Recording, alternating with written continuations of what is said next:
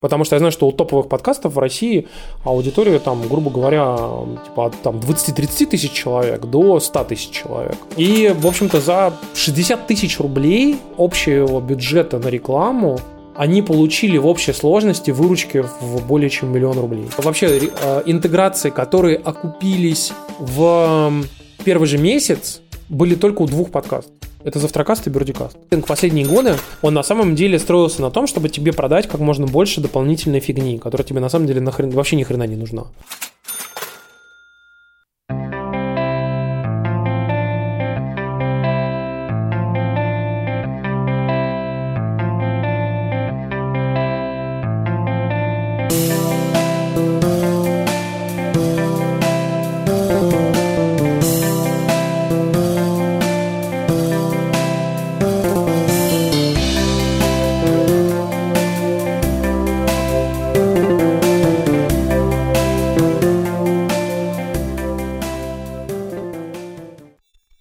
Друзья, привет, с вами подкаст «Проекция бесконечности». Меня зовут Антон, и тема у нас сегодняшнего подкаста будет маркетинг. Ну, это такая предварительная тема. А Гриш сейчас у нас присоединится. Чуть позже у нас сегодня в гостях Тимур из Завтракаста. Тимур, привет.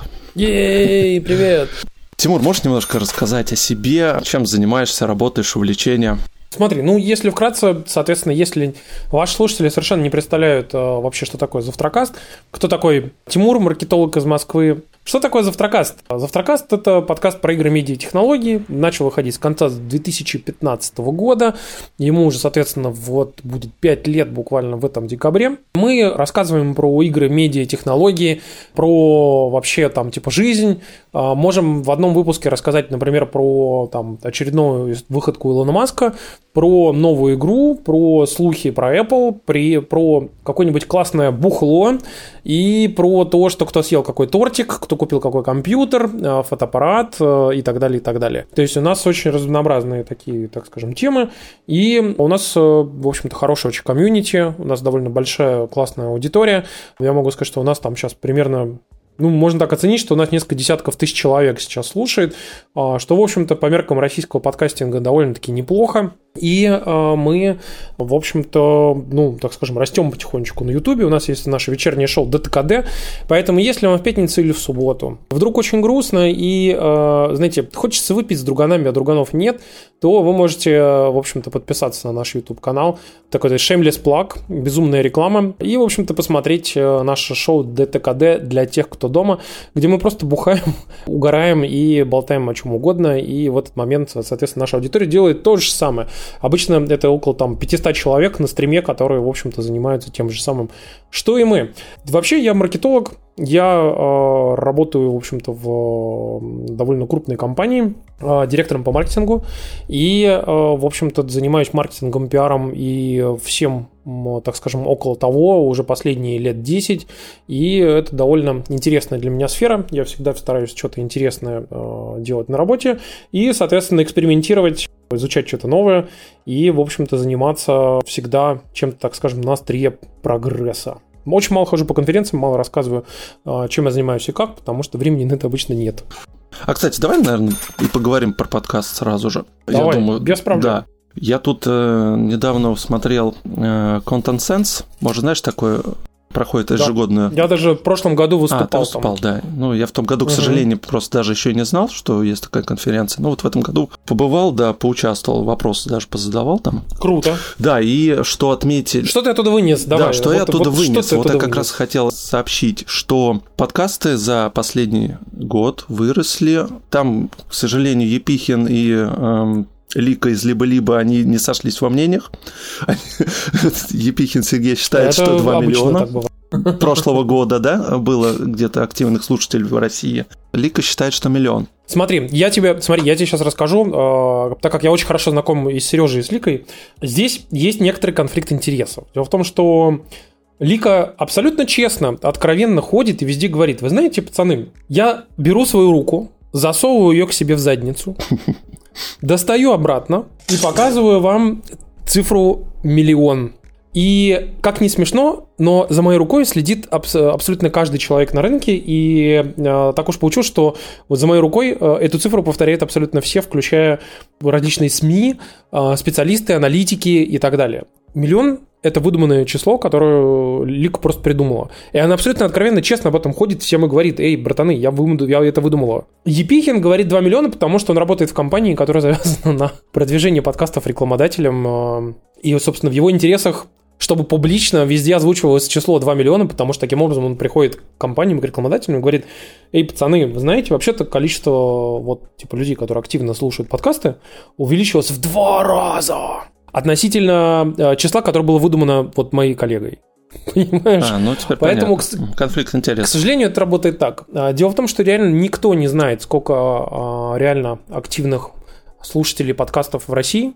А, Все данные, которые откуда-либо берутся, они все выдуманы, включая данные Росстата, которые, по сути, их про- просто взял там выборку, что-то типа 2000 человек, экстраполировал на то, что каждый четвертый житель России слушал подкасты. И это полное фуфло все и полная фигня. Реальное количество людей никто не знает, но даже если взять э, очень-очень-очень-очень разные аудитории подкастов, э, которые, так скажем, типа, там, условно, аудитория Завтракаста не слушает подкасты «Медузы», а подкасты «Медузы» люди, которые их слушают, не слушают «Радио Т», а те не слушают отвратительных мужиков, то плюс-минус получится несколько сотен тысяч человек. Потому что я знаю, что у топовых подкастов в России аудитория, там, грубо говоря, типа от там, 20-30 тысяч человек до 100 тысяч человек. То есть это в среднем вот такая аудитория у Мгм. топовых подкастов в России. Ну, я видел у вас на Поэтому- сайте где-то вот как раз 100 100 тысяч вот была цифра, насколько я помню. Мы понимаем отлично, что если наш каждый выпуск в среднем сейчас слушает там типа 40-45 тысяч человек, то мы делаем вывод, что ну, некоторые выпуски слушают вот там одни люди, некоторые немножко другие, кто-то пропускает и так далее. То есть в целом аудитория, наверное, наш побольше, чем там условно 40 тысяч человек. Наверное, как бы их там реально несколько десятков тысяч, может быть там 60, 70, 80, 90 тысяч, да. В целом, наверное, о Завтракасте знают и периодически его там от случая к случаю слушают, может быть, действительно 100 тысяч человек. Опять же, это все цифры, они выдуманные, потому что посчитать их никто не может. Вообще, насколько реально посчитать аудиторию э, ну, в России? То есть, я так понимаю, какие-то проводят исследования, как это все посчитать? Ну, вот я же только что Да. сказал, что нереально посчитать. Ну, то есть никто не сможет этого сделать, кроме а, каких-то сервисов платформы держателя. То есть это если сейчас придет Apple и скажет о том, что типа, пацаны, подкасты в России а, слушают такое-то количество людей а, на нашей платформе. И ты, понимая примерно, что плюс-минус половина людей слушает подкасты через платформу Apple, ты поймешь, что типа, если они скажут там, что 653 тысячи человек слушают, значит плюс-минус миллион двести, миллион триста слушают их в России. Ну, Понятно, это все Понимаешь? эфемерно, да, получается. Да, но при этом платформа-то не приходит и не рассказывает, как бы, ну, точнее, рассказывает, но об этом говорить нигде нельзя. Потому что, как бы, на самом деле, э, с компанией Apple, с Google, со Spotify, с э, там, Яндекс Музыкой плотно общаются, там, типа, так скажем, несколько топовых подкастов, так или иначе знают какую-то их внутреннюю кухню, но как бы они везде просят же не распространяться об этом, поэтому я не распространяюсь. Но как бы на самом деле смысл в том, что действительно аудиторию пока платформа держатель не возьмет и открыто и не скажет о том, что какая аудитория подкастов у него там в России, никто не сможет толком сказать, как бы даже приблизительно, какая вот эта аудитория. Я говорю, что это несколько сотен тысяч человек, но если позитивно мыслить, то их, наверное, действительно там миллионы. Если туда еще зачесть э, под, так называемые подкасты в кавычках, которые выходят на Ютубе, которые, по сути, представляют из себя просто такое, типа, вечернее шоу, можно сказать, то тогда, тогда реально аудитория там, типа, 5 миллионов человек. Или там даже 10 миллионов человек. Потому что подкасты какого-нибудь там у Данила Поперечного на Ютубе смотрит до хрена народу. Ну, это толком не подкаст. Ну да, это, мне кажется, Ну- видео как формат все-таки это. Да, ну это такое шоу, по сути, как бы. То есть, ну, то есть, если бы он еще выходил в iTunes и был бы там именно продвигался как аудиоконтент, но нет, понимаешь, поэтому это нельзя считать толком подкастом. Слушай, а вот Ну окей, хорошо, Да. смотри, давай я тебя дальше поведу и скажу. Вот ты был на Content Sense, вот ты узнал про аудиторию.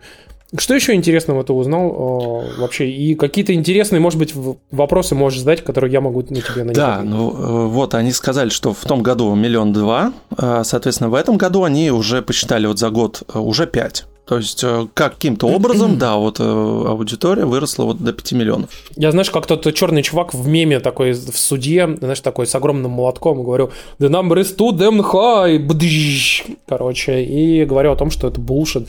Я считаю, что аудитория подкаста, несмотря на то, что хоть и увеличилась, но пока еще 5 миллионов человек, я думаю, что это опрометчиво заявлять на самом деле. Да, я немножко ну, про контент Tense сейчас скажу. Я просто хотел, про YouTube с тобой начали.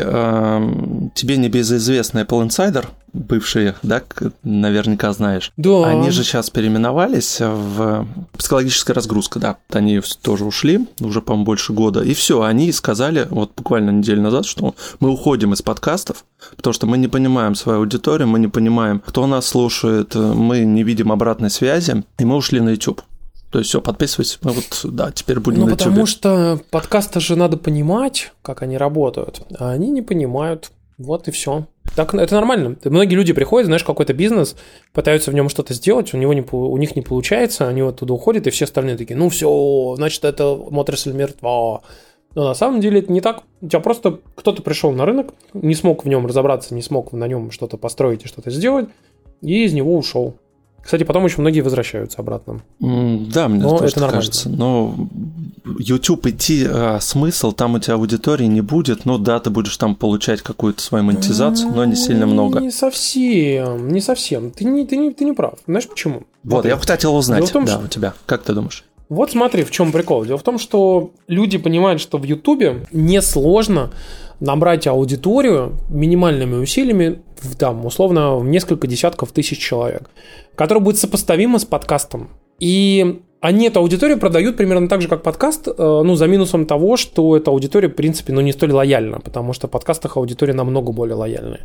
И там, условно, степень конверсии в такой аудитории, если ты что-то продаешь, например, она тоже намного выше, чем у Ютуба. Но при этом ты с минимальными усилиями, по сути, реально можешь достигнуть там уровня такого средне-топового подкаста. Потому что, ну, достигнуть уровня там завтракаста на Ютубе по подписчикам, по просмотрам, по, ну, там, по всему, ну, не супер сложно. Реально не супер сложно. И самое главное, что ты можешь брать денег, там, сопоставимое количество за рекламную интеграцию. Ну, донаты. Когда у тебя там условно, э, ну, донаты, да, там, или рекламная интеграция, например, ты берешь, делаешь там, условно, канал на 50 тысяч человек в Ютубе, а у тебя какая-нибудь такая общечеловеческая тематика, а не там про игры или там про технологии, а просто там, типа, влог какой-нибудь условно, да, или какая-нибудь э, лабуда, типа, там, самосовершенствование, там, и там, я учу языки, я достигаю там успехов, а сегодня я вам расскажу, как там заработать денег, как испечь пирог и как накраситься.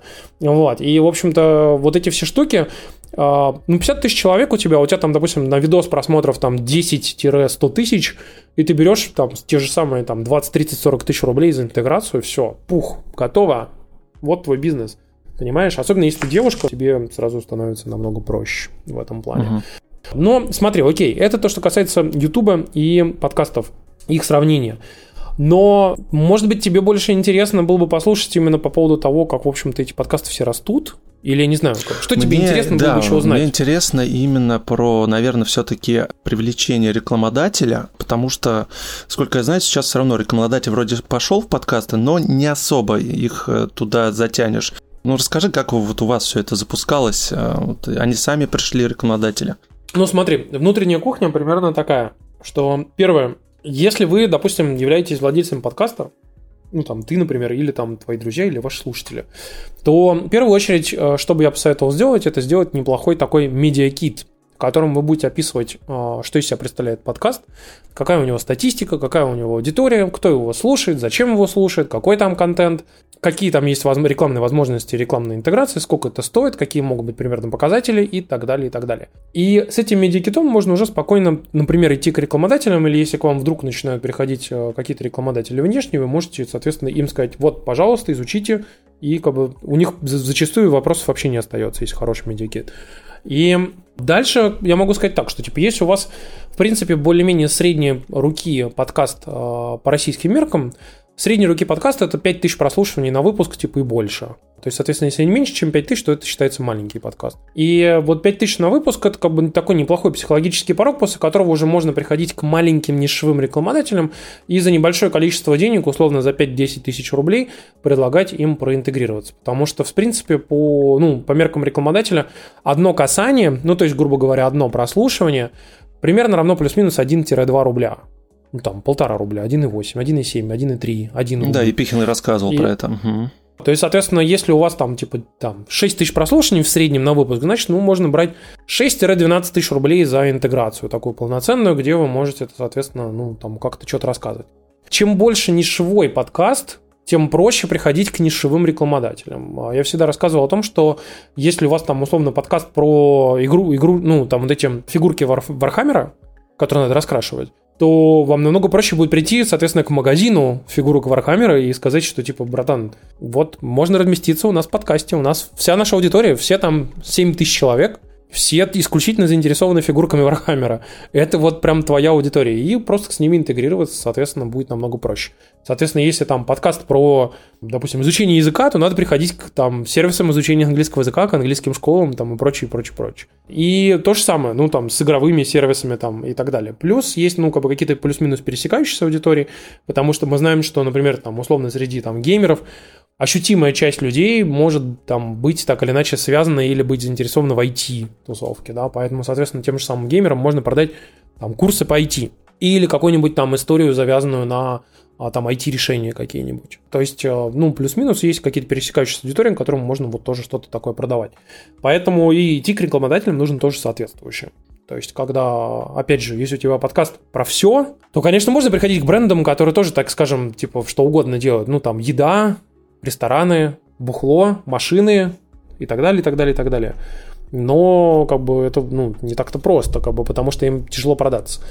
Есть еще второй момент, довольно сложный. Дело в том, что сейчас несколько сразу агентств на рынке начали продавать аудиорекламу в подкастах, и они часто даже работают с очень крупными клиентами. Но есть проблема. Она связана с тем, что крупные клиенты большие, часто работают с агентством и с э, площадками, которые там размещают их рекламу по постоплате. Постоплата может достигать от 60 до 180 дней. То есть, соответственно, к вам может прийти условный Билайн, купить у вас так нормально так купить рекламу, а потом заплатить вам через полгода. Ну да, потому что тебя могут через полгода эти 6 тысяч послушать, верно? Выпуск. Нет, Нет не, поэтому, поэтому, потому что у них такая меха- а, механика а, работы агентства а. такая, да, и механика работы бренда сама по себе.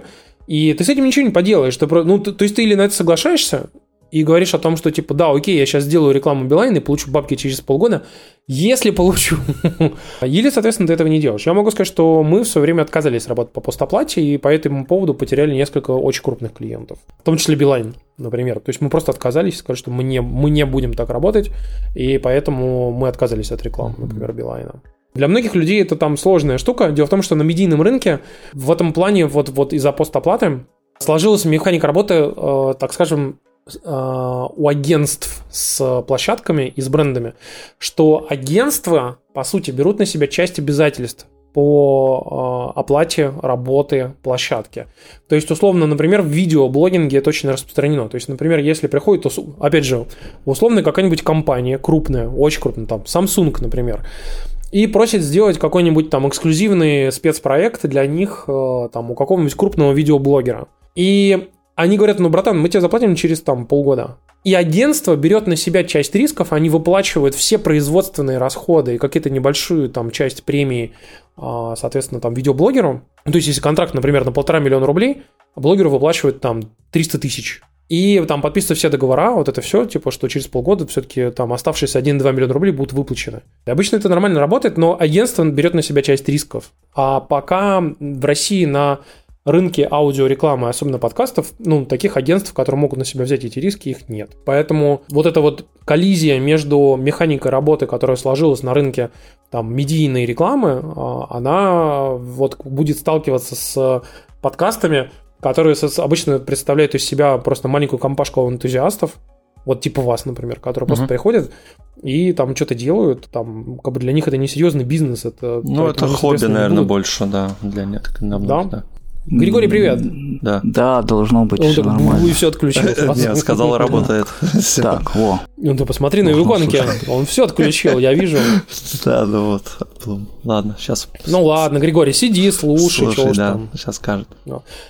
Ну, ты, ты знаешь, как бы, опять же, вот э, это то, что касается как раз-таки крупных э, там рекламодателей, например, или средней так. руки. Я могу сказать, что к нам приходили маленькие рекламодатели, среди наших слушателей в том числе. Например, очень классный Почему? пример. Среди наших там э, рекламодателей был две компании, очень интересные, три даже, как бы, вот я могу привести пример. Один это был чувак вообще риэлтор, просто риэлтор. Он попросил нас порекламировать. И мы рассказали, типа, что как бы я на примере того, как я покупал свою квартиру, рассказал о том, насколько важен на самом деле риэлтор с точки зрения там проверки качественности сделки, а, насколько это типа важно пробить там типа квартиру, юридический след там и так далее. Это интересный кейс, да. Конечно, как бы я все это вот рассказал и говорю, что вот есть чувак, мы, мы им не пользовались, мы типа не знаем, но это наш слушатель, и поэтому как бы вы можете сами с ним поговорить, сами там типа позвонить, если вам вдруг нужно, как бы он там работает в основном в Питере, и имейте в виду, дело ваше, как бы, мы сразу что типа мы не знаем, мы не пользовались, как бы вот это все, типа, но чувак типа вроде, вроде нормальный, и как бы в принципе он сказал, что довольно прикольная была интеграция. Потом хороший был пример вообще самый классный у нас, это с э, один из наших слушателей, который впоследствии стал там моим хорошим другом, это чувак, который работает в компании Пан Чемодан. А, это я помню рекламу, один из... да. Угу. Да, это один из самых, по сути, крупных э, ритейлеров в России по продаже там чемоданов, сумок и так далее, и так далее. И они к нам просто пришли и сказали, типа, блин, вот мы вас слушаем тоже подкаст, как бы он вроде прикольный, вот это все, давайте попробуем. Вот давайте попробуем. Мы как бы попробовали, соответственно, рассказали там про чемоданы, про сумки, что это типа полезная штука, давайте путешествия, вот это все. И, в общем-то, за 60 тысяч рублей общего бюджета на рекламу они получили в общей сложности выручки в более чем миллион рублей. Зашло. Как бы да, ну то есть это реально очень крутая история. И тоже такой, типа, хороший пример был, это когда к нам пришла тоже наш слушатель, компания из, по-моему, Красноярска, что ли. Э, компания, которая занимается тем, что шьет пледы с рукавами. Да, вот эта мне реклама, кстати, вот. очень понравилась про пледы, да. Да, потому что это классные пледы, пледы еще и с рукавами. Ну, блин, как Шикарно, бы. И да. ты знаешь, Конечно, ну как бы просто рассказали, блин, смотрите, какие веселые пледы, классно, у них еще грелки есть, и вот это все, мол, типа, покупайте, смотрите. Нам просто их еще же прислали, мы же поюзали, посмотрели, сказали, что, блин, это реально крутые пледы. Они сказали, что было очень круто. Вообще огромное количество людей пришло и купило эти пледы. Когда ты весело, шуткой, прибауткой, еще и, так скажем, с весом своего авторитета для своего сообщества берешь и о чем-то рассказываешь, это хорошо идет. А я при этом могу сказать, что как рекламодатель, я, например, не так давно покупал э, несколько компаний у подкастов, и, ну, компании с буквы А. И я, например, верно покупал рекламу, там, типа, сначала там у 10 подкастов, там, у 5 подкастов, у 5 еще раз подкастов покупал. И я могу сказать, что я купил рекламу у очень большого количества одних, одних из самых топовых подкастов в России. Там, условно, там, от, от 20 тысяч прослушиваний за выпуск. И там были очень крутые подкасты. Э, ты знаешь, я могу сказать, что э, вообще э, интеграции, которые окупились в первый же месяц, были только у двух подкастов. Это Завтракаст и Бердикаст. То есть у всех остальных подкастов интеграции не окупились. Угу. Потому что, опять же, это очень важно, но то, о чем я говорил тебе сегодня там до записи, что подкасты, которые базируются на, э, так скажем, харизме своих ведущих, и на комьюнити, которое складывается вокруг этих ведущих, а не вокруг контента, который вот, дает этот подкаст, у этих подкастов самая лояльная аудитория. Поэтому, если ты слушаешь под какой-нибудь условный подкаст про секс, и там какие-то девочки натужным голосом тебе рассказывают про ебю, прошу прощения, и про то, как это сложно, странно, э, и вообще там, типа, какое количество проблем с этим сталкиваются – Потом вдруг внезапно эти э, девочки начинают меняться местами, и у них меняются ведущие и так далее, потому что они понимают, что их основной цимис и вообще плюс в подкасте это не ведущие, а именно контент, который они продвигают. Я могу практически с большой очень ответственностью сказать о том, что у таких подкастов нелояльная аудитория. Она приходит к ним, потому что, ну, прикольные названия, прикольные темы, темы близкие, они всем интересны. Это связано в первую очередь с тем, что в России в целом вообще культура общения с психологом, сексологом, с любыми врачами, она не развита, поэтому, типа, люди ищут помощи где угодно, кроме как у врача, в том числе и в подкастах на Ютубе, на Гале.ру, ответы Mail.ru и прочее. И, соответственно, они вот приходят, слушают все вот это. Даже телеграм-каналов очень равно... много. Конечно. Им абсолютно все равно, кто это рассказывает. Им прям реально, им все равно. Они слушают, пришли сюда, чтобы послушать, э, как себя вести, когда тебе парень предложил анальный секс понимаешь? И когда ты берешь и даешь у них рекламу какую-то там, типа, то ты понимаешь, что эта реклама пропускается мимо ушей, потому что всем пофигу. Они пришли сюда про- послушать про анальный секс, а не про вот твою рекламу. А когда у тебя вполне себе искренне рассказывают э, ведущие, к которым люди пришли, потому что они пришли ради ведущих, то вот тогда как бы эта реклама работает, потому что люди доверяют там, люди прислушиваются, и это реально хорошо работает. Да, кстати, деле. очень важно. Именно доверие ведущих. Э, да, на этом, мне кажется, ну, большинство строится рекламных интеграций в том числе. Да, наверное, вот чтобы закрыть уже тему подкастинга, э, я, в принципе, понял, да, что нужно, ну, я резюмирую, да, что именно хотя бы дорасти до 5000, чтобы у тебя было прослушивание, да, тогда уже можно о чем-то задумываться и идти. С этим психологическим порогом 5000 прослушиваний на выпуск можно уже идти к рекламодателям, они хотя бы к тебе прислушаются, но, по крайней мере, лучше всего, я бы сказал, что как это сделать. А, нужно посмотреть другие подкасты, кто у них рекламировался. Это значит, что те, это те компании, которые в основном плюс-минус хоть как-то готовы вообще рассматривать возможность рекламироваться в подкаст. И можно просто по ним пройтись, написать им, типа, и братаны, вот у нас уже тут есть там ну, 5000 прослушиваний, мы, мы маленький подкаст, но мы очень дешевые, но нам нужно набрать хороших рекламных кейсов, вот мы пришли пришли к вам. Слушай, вот как а, бы уже что-то. А нужно как-то оформлять э, ИП там, или, ну, я знаю, что некоторые только по расчетному очень... счету работают. Смотри, очень хорошо, если ты будешь хотя бы самозанятым. Угу. То есть самозанятый, как ты знаешь, э, ну, там, типа, а, не очень большое там проценты, вот это все. Но, соответственно, кроме того, как быть самозанятым, ты еще... Я просто не, я не помню, можно ли быть самозанятым одновременно а, оформленным по трудовой книжке где-то. Но и ИП быть параллельно с а, оформлением трудовой Может. книжки, ты точно да, можешь. Точно. Но, но, но ИП, а, ну, как ты понимаешь, по всем фронтам, по всем обязательным отчислениям, это почти 40 тысяч рублей в год. Да, вот. И не все готовы это нести такое, так скажем, бремя. Это значит, что по-хорошему, по всем правилам рынка тебе нужно заработать минимум 80 тысяч для того, чтобы покрыть, ну, хотя бы там, так скажем, эти 40 тысяч, там, условно, а, расходов и что-то еще сверху получить, ну, там, при марже 2, 2, 2, 2 к 1, понимаешь? Вспоминается реклама Sony телевизоров в 90-х, что мы вам даем гарантию там 25 лет. Э, вспоминается реклама автомобилей, да, что там японское качество, которое будет э, служить тебе там тоже там 25 лет маркетинг сейчас здорово изменился, да, вот, соответственно, качество ушло на второй план, и вот сейчас больше именно такой агрессивный маркетинг. Вот мне твое мнение, вот что изменилось вот э, с тех пор и как сейчас? Ну смотри, изменилось-то вообще все. Ну, это Но понятно, да. если говорить именно в контексте того, о чем ты сказал, то на, в первую очередь теперь, конечно, выпячивают не долговечность техники и твою возможность э, использовать ее из хвоста и в гриву, сколько угодно, а если вдруг что-то пойдет не так, то тебе все поменяют.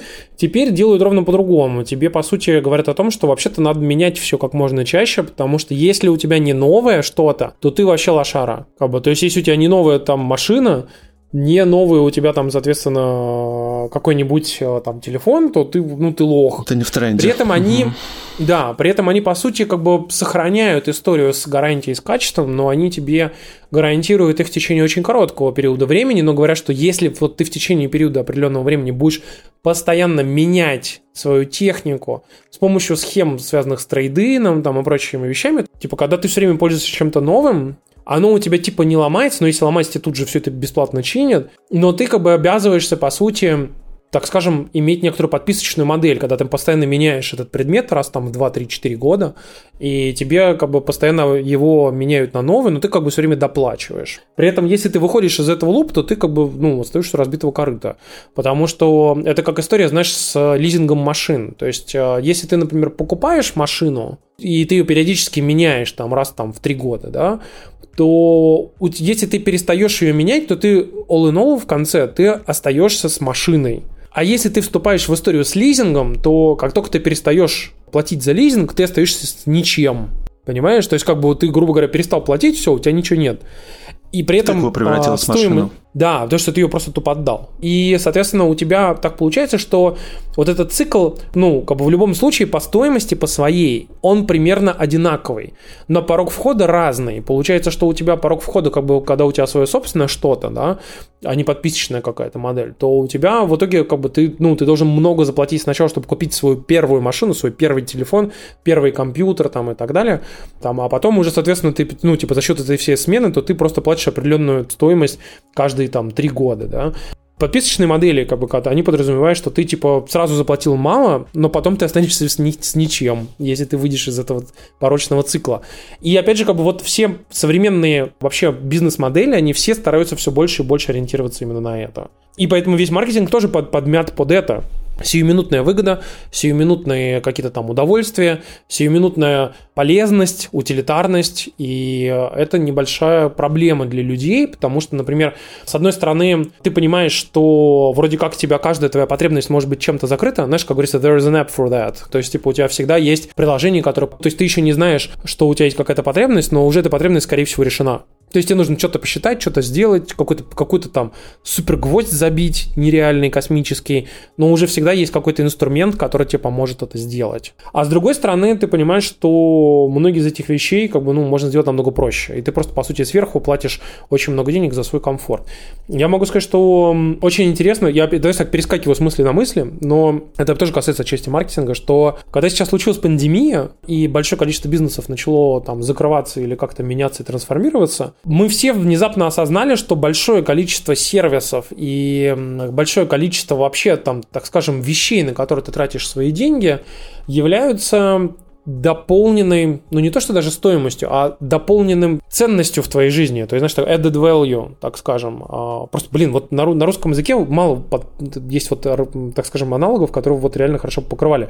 Но это вот такая, знаешь, некоторая дополнительная ценность, которая тебе не является обязательной. И, грубо говоря, когда ты вот сейчас э, привык жить последние там 2018-2019 год, у тебя по-любому чиху, вот любая твоя потребность, она может чем-то быть закрыта. Там, не хочешь идти в магазин, тебе привезут домой продукты. Не хочешь убираться, тебе в приложении вызываешь себе клинера. Не хочешь еще чего-то делать. Ну, то есть, как бы практические вещи, которые ты просто там, чтобы высвободить свое время на удовольствие или на работу или еще на что-то, ты те действия, которые ты мог бы там делать сам раньше, как бы, ты все это можешь сгрузить на кого-то. Ну, или на что-то. Или плюс тебе не нужно заморачиваться, продать машину, продать телефон, да, когда там что-то вышло новое. Да, да, да, да, в том числе, в том числе тоже как раз-таки. И в итоге просто понимаешь, что все это не пережило во многом пандемию, потому что большое количество сервисов, которые как раз добавляли тебе возможность потратить бабки, чтобы высвободить свое время, большое количество этих сервисов э, загнулись, и большое количество сервисов, по, ну, знаешь, когда люди, люди начинают считать деньги очень сильно, очень э, активно, и пытаются понять вообще, а куда я там потратил свои 100 тысяч рублей в месяц, да, и вот они такие типа оглядываются, о, блин, а я, кажется, там заказывал еду, а я, кажется, могу ее готовить сам. да, даже. Могу сказать пятерочку, типа, и у меня на 3000 рублей купить кучу продуктов. И не тратишь 6 тысяч на кофе в месяц. да, да, да, да, да. Понимаешь, там, типа, а я же могу купить, там, типа, да, турочку и, и купить пачечку какого-нибудь там паулига и там варить себе кофе в турочке, как бы, да. Бац, ценности меняются. Геморройно. Угу. Да, да, ну да, слушайте, да, да, а понимаешь? вот, Тимур, тебе не кажется, что вследствие вот этого всего материальные ценности, в общем-то, обесцениваются прилично? Я бы сказал так, что обесценивается то, что как раз-таки являлось способом отнять побольше денег у населения – ради того, чтобы это предоставить им дополнительное удовольствие или дополнительное ну, это уже сервисы. время. Это уже сервис, получается. Не только сервис, в том числе и вещи. Я тебе могу сказать, что люди стали отказываться от многих вещей, которые как бы до этого они там делали. То есть, например, во время пандемии там люди перестали покупать большое количество там какой-то косметики супер крутой. Там, да? Ну, слушай, а тебе Или не большое кажется, количество что это, супер одежды. Что это как следствие, в общем-то, в целом, что народ стал беднее? Во-первых, беднее, а во-вторых, паттерны использования поменялись очень. Понимаешь, зачем тебе покупать 10 э, платьев, если ты никуда не ходишь? Понимаешь, ну, как это, бы, это уже, мне кажется, какой-то э, животный инстинкт накопительства вот этого. Я тебе просто пытаюсь объяснить, что как бы люди реально перестали покупать платья, перестали покупать косметику, перестали покупать различные сервисы и так далее. А зачем, если понимаешь? они на работу не ходят? В том числе, понимаешь? Ну, поэтому и, и обесценивается, да, понятно. Да, и поэтому mm вот все то, что типа являлось, так скажем, допол- дополнительной ценностью в твоей жизни, вот все, что являлось именно не основной, а дополнительное, оно все а внезапно перестало быть ценностью как бы для тебя, mm-hmm. и ты такой просто берешь, типа, братаны, ну все, я не буду платить за вот эту вашу лабуду, потому что я вообще могу все это сам сделать. У меня вообще время появилось дополнительное 3 часа в день, потому что я их раньше тратил на поездку на работу там и на то, чтобы просто разгрузиться от того, что я там был в офисе. Вот. А теперь все. не, мне, а мне не нужно вот эти ваши все, вот эта вся лабуда, понимаете? И опять же, весь маркетинг тоже, вот возвращаясь обратно, так, знаете, отмотал.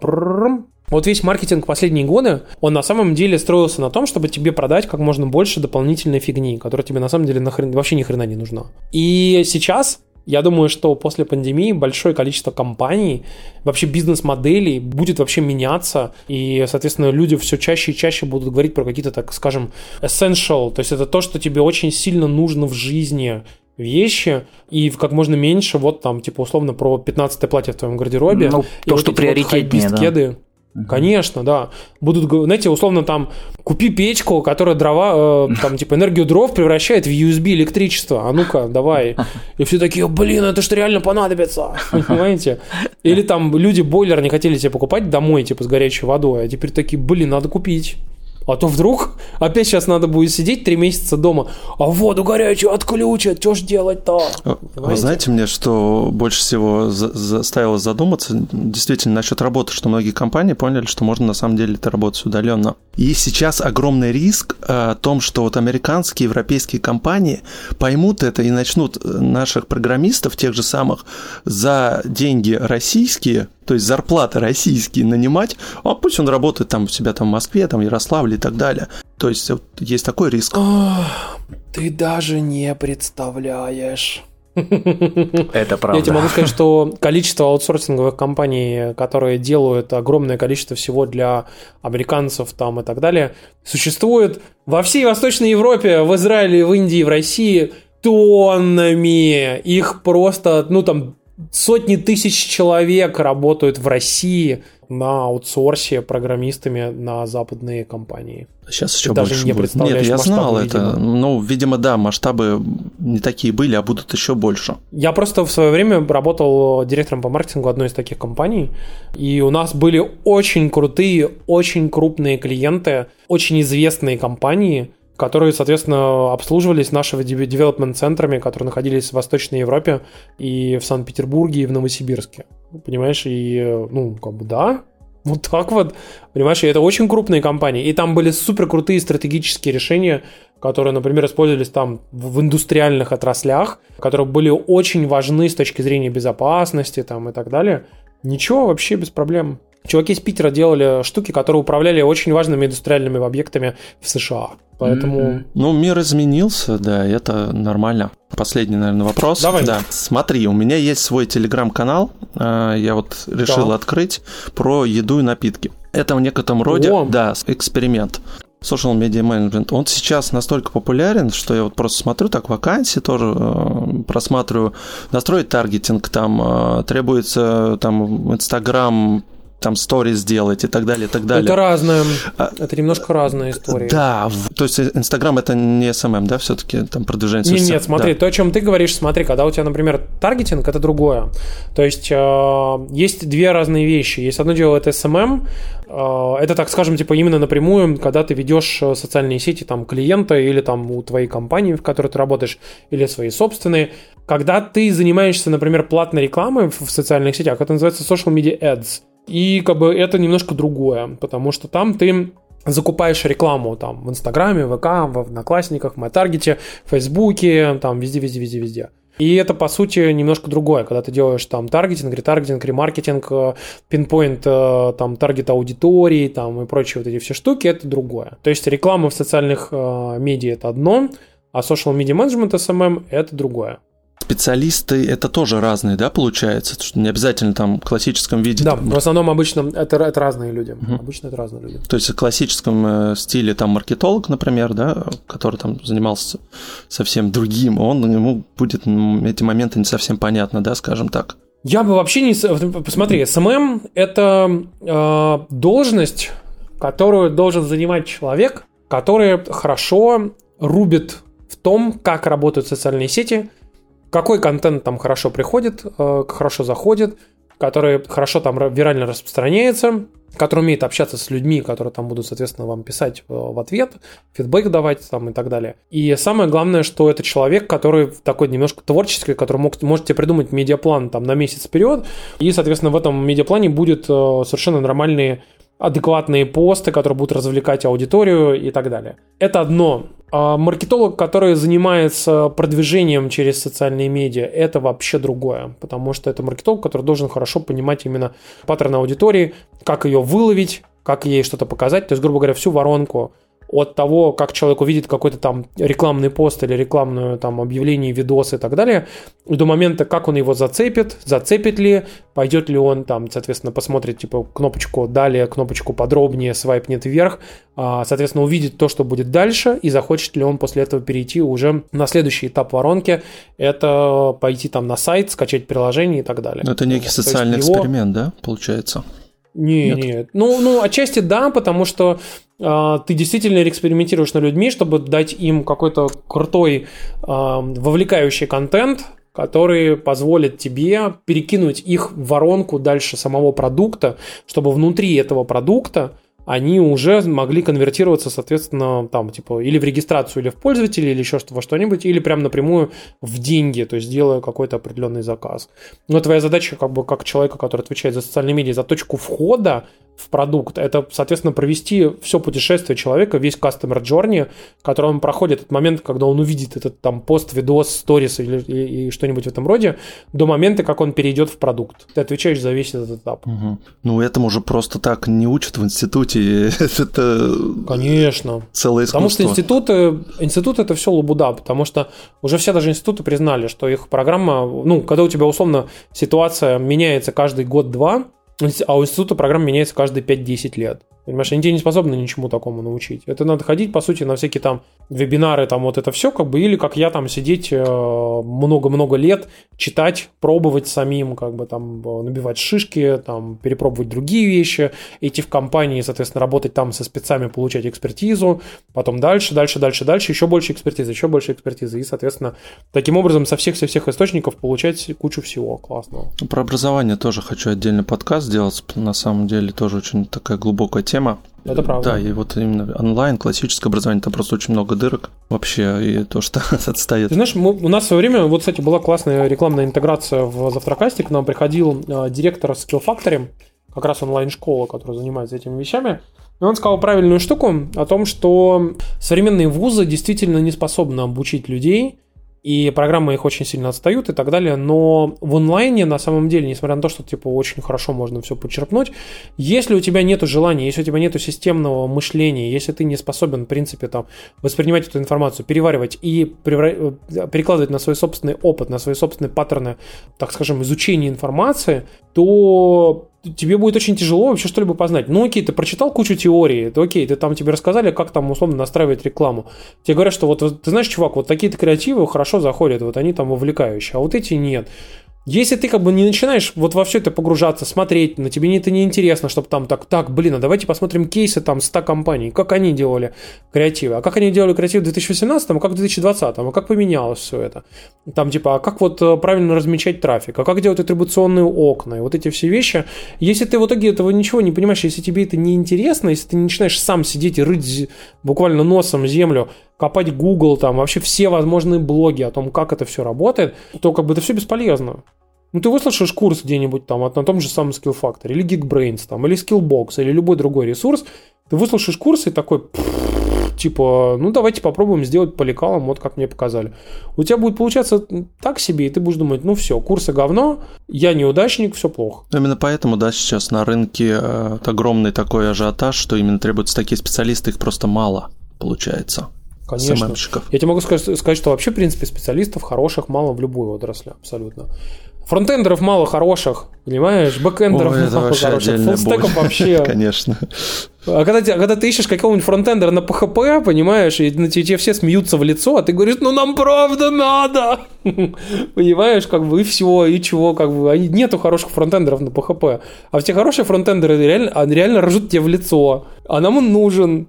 Понимаешь, ну как бы что поделать с этим? Ну ничего, как бы сидеть дальше искать. Еще и можно сказать, что СММщик это все-таки молодой человек, молодая девушка, да, потому что, мне кажется, там приди дяденька 50 лет, мне кажется, он не совсем во всем этом разбирается. Как ты думаешь? Смотри, да, это правда абсолютно, потому что, ну, тут есть некоторая коллизия, смотри, есть... Э, короче, хороший СММщик – это человек, который круто во всем этом разбирается, и который действительно молодой, потому что у него маленькие амбиции. Тебе нужен человек с маленькими амбициями. Точнее, с большими амбициями, но из-за возраста он еще не способен их реализовать. Потому что если хорошим СММщиком могу быть я. Ну, как бы я могу быть очень крутым СММщиком, прошу прощения. Ну, не хочу. Но, ну, естественно, как бы, блин, ну, СММщик, ну, это потолок там, типа, в самой крутой компании вообще, где ты только можешь найти в России, это будет, ну, 150 тысяч рублей в месяц. Это, ну, это самая высокая зарплата, которую ты сможешь получать, как бы. Ну, как бы это очень мало. Ну, я бы, например, не стал бы работать. Особенно там 34 года. И когда мне было 25, я бы поработал самомщиком. Хорошо, а, условно, а, а маркетолог сколько может зарабатывать максимально? Ну, я могу сказать, что маркетинговые директора, например, крупных российских компаний, всяких там, а, прям реально крупных, типа там Сбербанк там и так далее, могут спокойно получать 500, 600, 700, 800 Ну, понятно, у них нет потолка. Ну, я знаю, я знаю одного чувака, который работает там в одной компании, которая занимается э, таким полулегальным историям, связанным с беттингом, и как бы, я не буду говорить, какая, но вот он директор по маркетингу, у него э, миллион рублей зарплата чистыми. Как бы поэтому, как бы, сами понимаете, такая тяжелая тишина сейчас наступила. Ну, мы пытаемся просто эти цифры поставить на наш уровень жизни.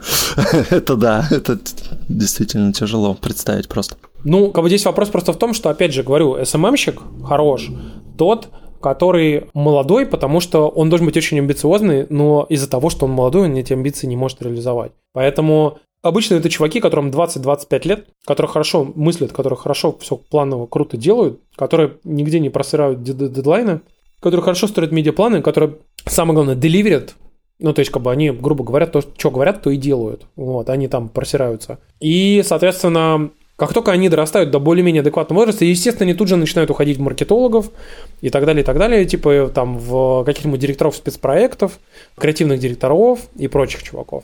То есть после 25 лет они, естественно, уходят во все вот это. До 25 лет им, скорее всего, просто никто обычно не дает уходить на более высокие позиции. Но, естественно, они все об этом мечтают, а, потому что если он будет не амбициозный, он будет делать свою работу, может быть, даже неплохо, но не круто. Ну тогда это, наверное, все-таки, да, имеет э, фрилансером проще быть на кучу проектов вести, чем на какой-то постоянной работе. Правильно я понимаю? Да, да. Это, это не, не та работа. Спасибо большое, Тимур, что пришел, нашел время. Да, было действительно интересно. Не все мы темы, конечно, раскрыли. Может быть, еще будет время, соберемся там более Ничего. подробно, пообщаемся еще раз. обязательно, да, и угу. поговорим, да, об этом. А, напоминаю, что это был подкаст проекта бесконечности. Меня зовут Антон, Гриша присоединился все-таки. Да, да, да. удалось. Да, и с нами был э, Тимур из Авторкаста, и он сейчас нам скажет свою коронную фразу, которую мы ждем. Подписывайтесь, подписывайтесь, ебой. Да, ебой. Спасибо большое, спасибо. что пригласили. Да, вот, тебе спасибо. Обязательно присылайте ссылки. Вот, и я надеюсь, что у вашего подкаста тоже все сложится хорошо. Спасибо. Идите вперед, двигайтесь, харизму не забывайте, не кладите ее в карман, высовывайте, знаете, там из широких штанин харизму достали. Показали. Понимаете, вот так показали. Пацаны, которые слушают э, замечательную проекцию бесконечности, вы большие молодцы, даете шанс э, маленьким классным подкастам пробиваться вперед, двигать рынок подкастов. Вы крутые. Да, спасибо, Тимур. Вот. Прорекламировал, как да, боженька. Да, тоже как боженька. Все, пока. Да, пока. Ладно, все, спасибо, что позвали. Счастливо. Пока.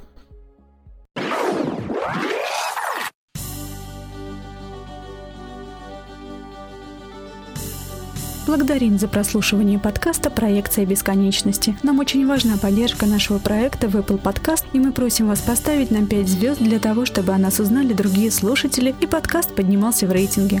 Подписывайтесь на наш канал в Телеграме, пишите ваши отзывы и вопросы на почту. Мы будем рады ответить на них. Вы можете поддержать наш проект и поблагодарить авторов подкаста через Patreon. Оформляйте подписку и получайте дополнительный контент и выпуски после шоу. Все ссылки вы найдете в описании к выпуску.